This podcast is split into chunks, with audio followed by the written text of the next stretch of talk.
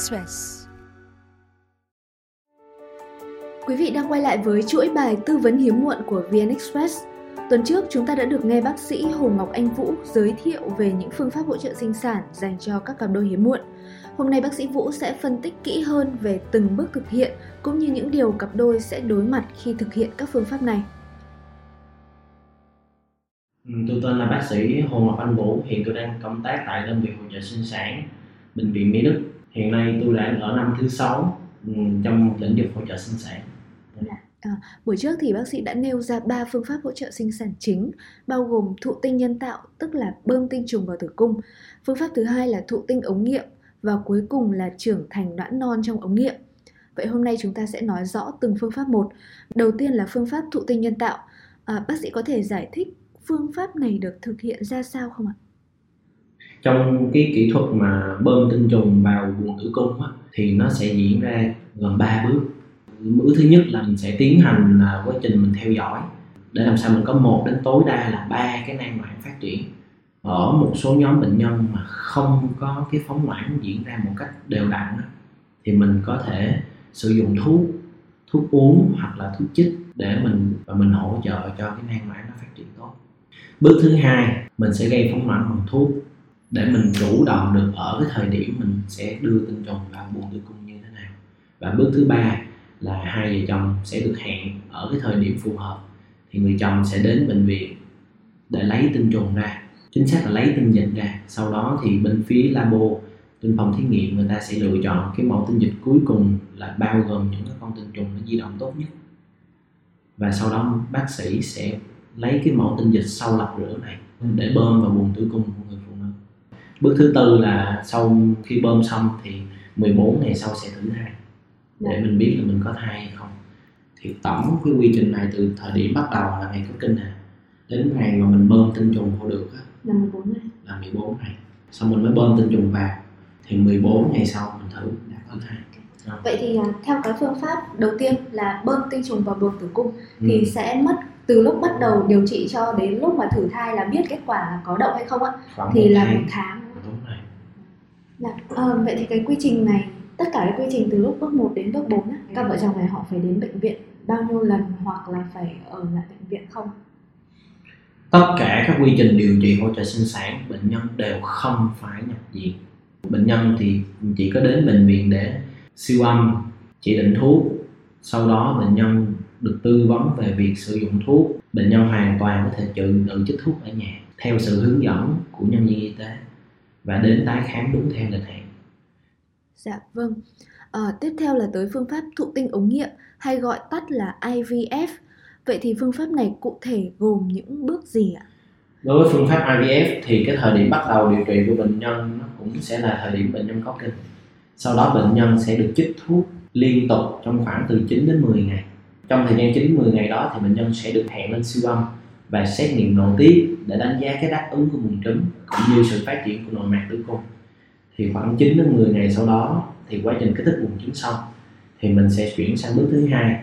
Cái bước thứ hai này gọi một cách nôm na trong dân gian hay gọi là rụng trứng. Nhưng thực tế là gì? Là mình tạo được cái sự trưởng thành của cái trứng ở bên trong cái nang mà mình đã kích thích cho nó phát triển lớn lên từ thời điểm mà mình tiêm cái mùi rụng trứng này nè, tới thời điểm chọc hút trứng đó sẽ là 36 tiếng sau khi mà chọc hút trứng xong, thì bệnh nhân sẽ đợi 3 ngày hoặc là 5 hay là 6 ngày sau đó để được biết kết quả phôi. Thì tùy bệnh nhân sẽ được quyết định là có chuyển phôi tươi hay không. Nghĩa là mình chuyển ngay trong, mình đưa cái phôi ngược lại, cái buồng tử cung của người phụ nữ ngay trong cái chu kỳ đó. Nếu như bệnh nhân có các chống chỉ định hoặc là bệnh nhân không phù hợp cho chuyện chuyển phôi ngay luôn, nghĩa là chuyển phôi tươi, thì cái phôi đó sẽ được trữ đông lại và bệnh nhân sẽ được hẹn đến lại vào một cái chu kỳ sau để rồi mình rã đông cái phôi đã trữ đông đó và mình chuyển ngược cái phôi buồng tử cung thì cái kỹ thuật đó gọi là kỹ thuật chuyển phôi trữ À, dạ vâng. À, như bác sĩ vừa nêu thì trong cái phương pháp thụ tinh ống nghiệm thì bệnh nhân phải chọc hút trứng và lấy tinh trùng. À, thì bác sĩ có thể cho biết là việc này có gây đau hay là khó chịu gì hay không ạ? cái cảm giác khó chịu đối với một bệnh nhân điều trị thụ tinh trong ống nghiệm đối với người phụ nữ nó rất là lạ lùng là vì đây tôi nghĩ là những cái trải nghiệm họ chưa từng có trong cuộc đời của mình. Vì cái khó chịu lớn nhất mà người phụ nữ phải gặp phải là do cái sự tăng kích thước một cách không được sinh lý của hai cái buồng trứng. Vì bình thường cái buồng trứng mình kích thước nó khoảng 3 x 2 x 1 cm nghĩa là bằng khoảng một quả trứng gà so thôi. Nhưng lúc kích thích buồng trứng xong thì nó có thể to bằng cái quả bưởi chẳng hạn. Bưởi nhưng bưởi không phải bưởi năm roi, bưởi năm roi thì to quá, bưởi diễn thôi thì cái sự tăng kích thước như vậy nó đã làm một yếu tố nó gây khó chịu cho người phụ nữ rồi. Cho nên cái cảm giác đau đó nó sẽ xuất hiện khi mà người phụ nữ bắt đầu họ bước vô cái toa thuốc kích thích buồng trứng thứ hai. Nghĩa là bắt đầu có sự khác biệt rõ ràng về cái kích thước của cái buồng trứng. Còn thực sự trong quá trình mà mình chọc hút trứng á, thì bọn tôi ở tại Việt Nam mình để mà mình ờ, ở thời, ở thời điểm hiện tại trên thế giới thì có hai cái cách để giảm đau thứ nhất là mình gây tê cạnh cổ tử cung. Thì ở với cái cách này thì mình chỉ gây tê tại chỗ thôi.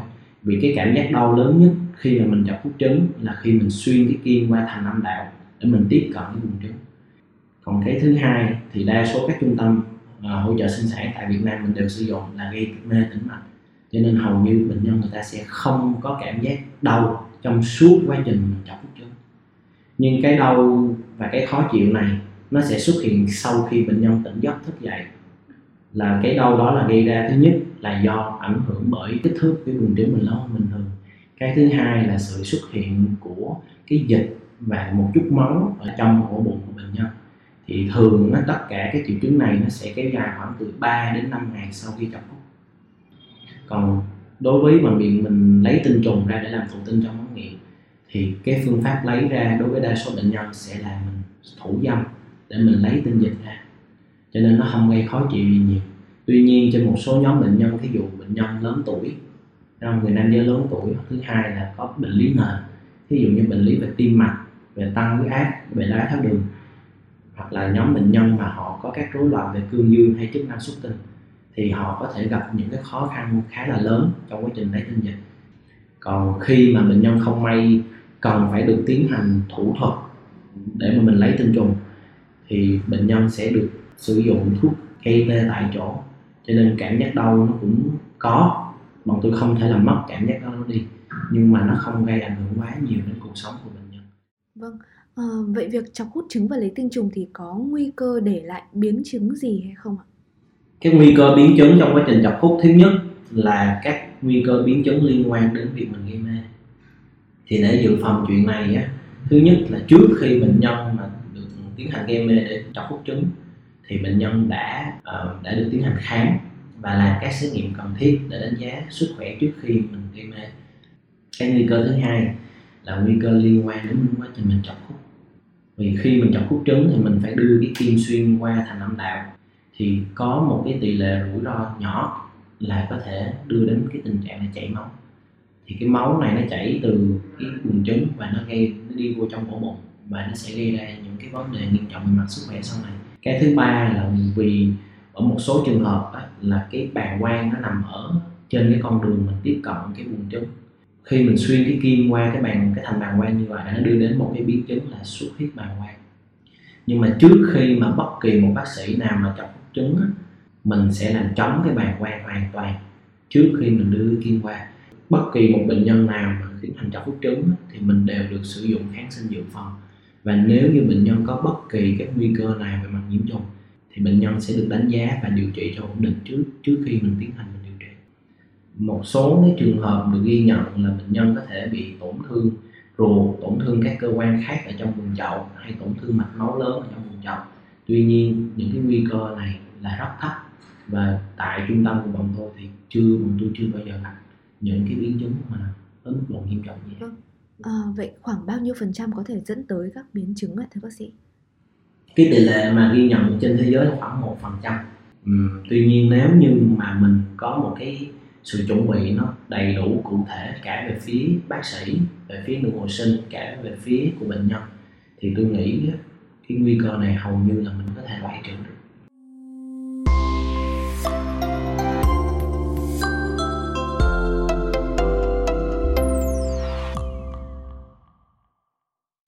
Tới phương pháp cuối cùng là trưởng thành noãn non trong ống nghiệm, hay còn gọi là IVM. Vậy thì phương pháp này được thực hiện ra sao ạ? IVM là một kỹ thuật khá là đặc biệt. Thì trung bình bệnh nhân chỉ cần chích hai mũi thuốc thì bọn tôi đã có thể tiến hành chọc hút được. Thì trong kỹ thuật IVM này bệnh nhân sẽ đi qua các bước. Bước thứ nhất thì bệnh nhân sẽ chích khoảng hai mũi thuốc. Sau khi chích xong hai cái mũi thuốc này thì bọn tôi sẽ tiến hành siêu âm và xét nghiệm đánh giá nội tiết và bọn tôi sẽ lên lịch để mình chuyển sang bước thứ hai là bước chọc hút trứng non.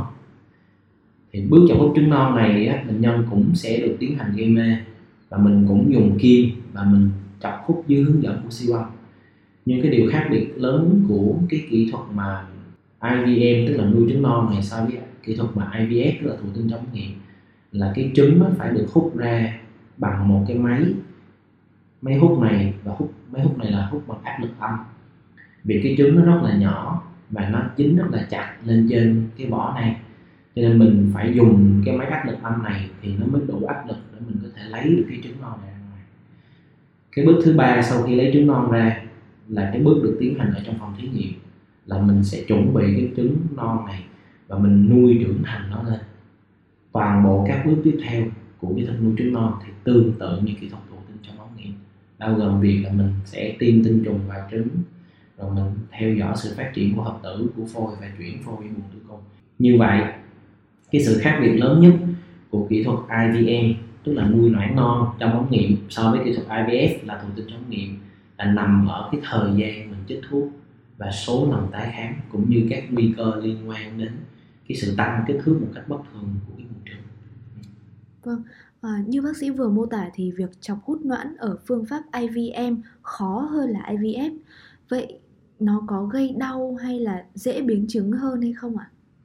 Uhm, tỷ lệ biến chứng của kỹ thuật IVF thấp hơn kỹ thuật IVF vì cái đặc điểm của buồng trứng ở trong à, của cái giống như hồi nãy tôi đã nói rồi cái buồng trứng khi mà mình điều trị kỹ thuật IVM nó không có sự thay đổi gì nhiều so với những cái buồng trứng ở trạng thái bình thường cái vấn đề lớn nhất của cái việc chọc hút ngoãn trong kỹ thuật IVM nằm ở kỹ thuật chọc hút của bác sĩ thôi còn về tỷ lệ biến chứng hay là các bất thường khác về um, cảm giác đau của bệnh nhân thì nó không hề có sự khác biệt gì hết. Dạ. Thời gian điều trị của IVM thì cũng tương tự như hai phương pháp trên đúng không ạ? Cái trong kỹ thuật mà nuôi trưởng thành trứng non trong ống nghiệm hiện giờ mình vẫn chưa có một cái phát đồ mà nó thống nhất. Trong kỹ thuật nuôi trứng non thì bệnh nhân có thể chuyển phôi tươi và có thể chuyển phôi trữ. Cho nên nếu như mình làm IVM và mình muốn chuyển phôi tươi thì thời gian tương tự như một cái chu kỳ mà IVF thôi nó mất trung bình khoảng một tháng nếu như mình chuyển phôi tươi Dạ. Ừ.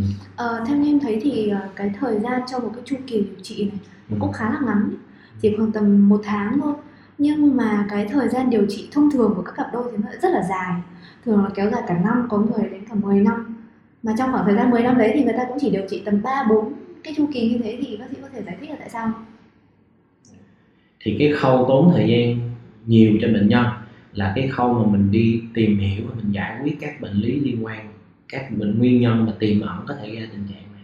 Còn nếu như bệnh nhân đã có chỉ định điều trị rồi, thì một chu kỳ thì hầu như bệnh nhân nào cũng như nhau, nó không có sự khác biệt về mặt thời gian. Tuy nhiên, không bao giờ là tuyệt đối cả. Điều trị hiếm muộn nó khác với các cái điều trị khác.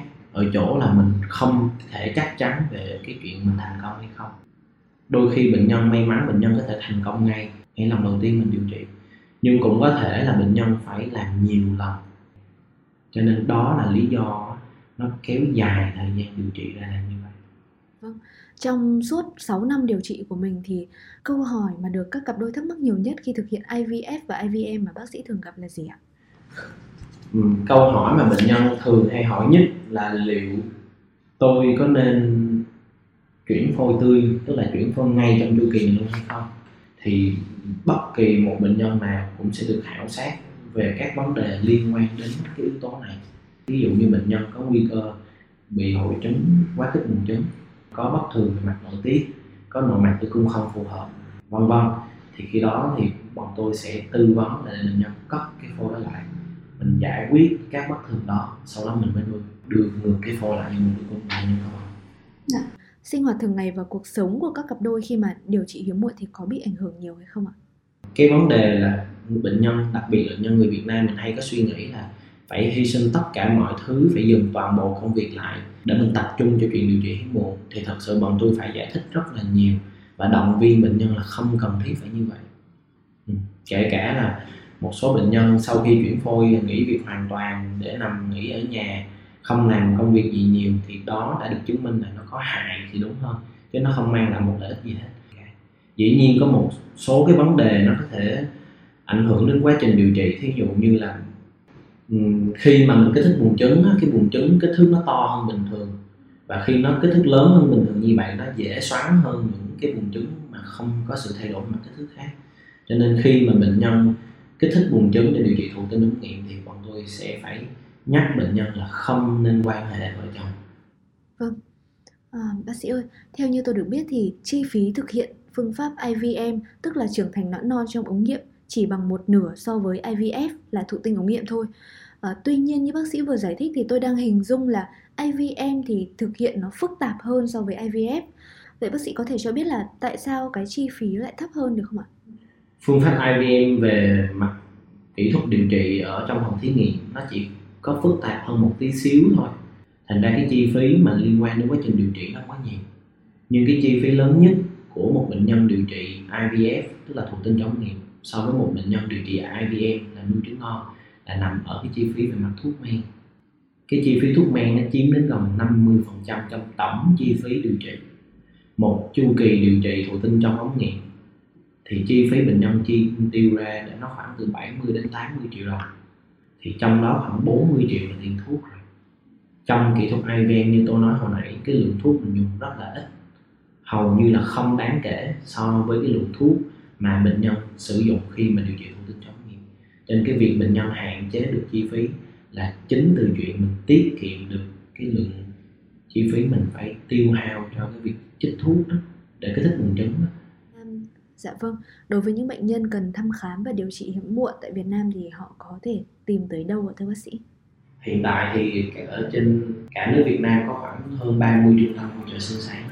Và một số trung tâm thí dụ như tại Hà Nội và Thành phố Hồ Chí Minh là tôi không cần phải kể đến rồi. Ở Cần Thơ, Đà Nẵng, Thái Nguyên, Huế, Hải Phòng một số nơi khác thí dụ như ở Bình Dương, ở Đồng Nai, ở sắp tới là ở Buôn Ma Thuột cũng sẽ có các trung tâm hỗ trợ sinh sản để giúp đỡ cho bệnh nhân trong quá trình tiếp cận điều trị hỗ trợ sinh sản. À, dạ vâng, à, rất cảm ơn bác sĩ Vũ đã dành thời gian tư vấn cho thính giả của VN Express. Quý vị thân mến, vừa rồi thì bác sĩ Vũ đã cho chúng ta hình dung được bức tranh tổng quát của cả ba phương pháp hỗ trợ sinh sản.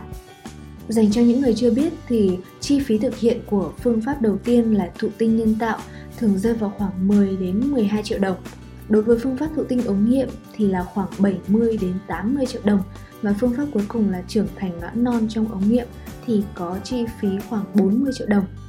Đó là thông tin dành cho buổi hôm nay. Số sau chúng tôi sẽ cùng bác sĩ giải đáp những câu hỏi mà chương trình đã nhận được trong 5 số phát sóng vừa qua. Nếu còn thắc mắc nào liên quan tới vấn đề thăm khám và điều trị hiếm muộn, hãy click vào phần đặt câu hỏi phía dưới và gửi cho chúng tôi. Hẹn gặp lại quý vị vào 20 giờ thứ sáu tuần tới trên trang sức khỏe của báo điện tử VN Express.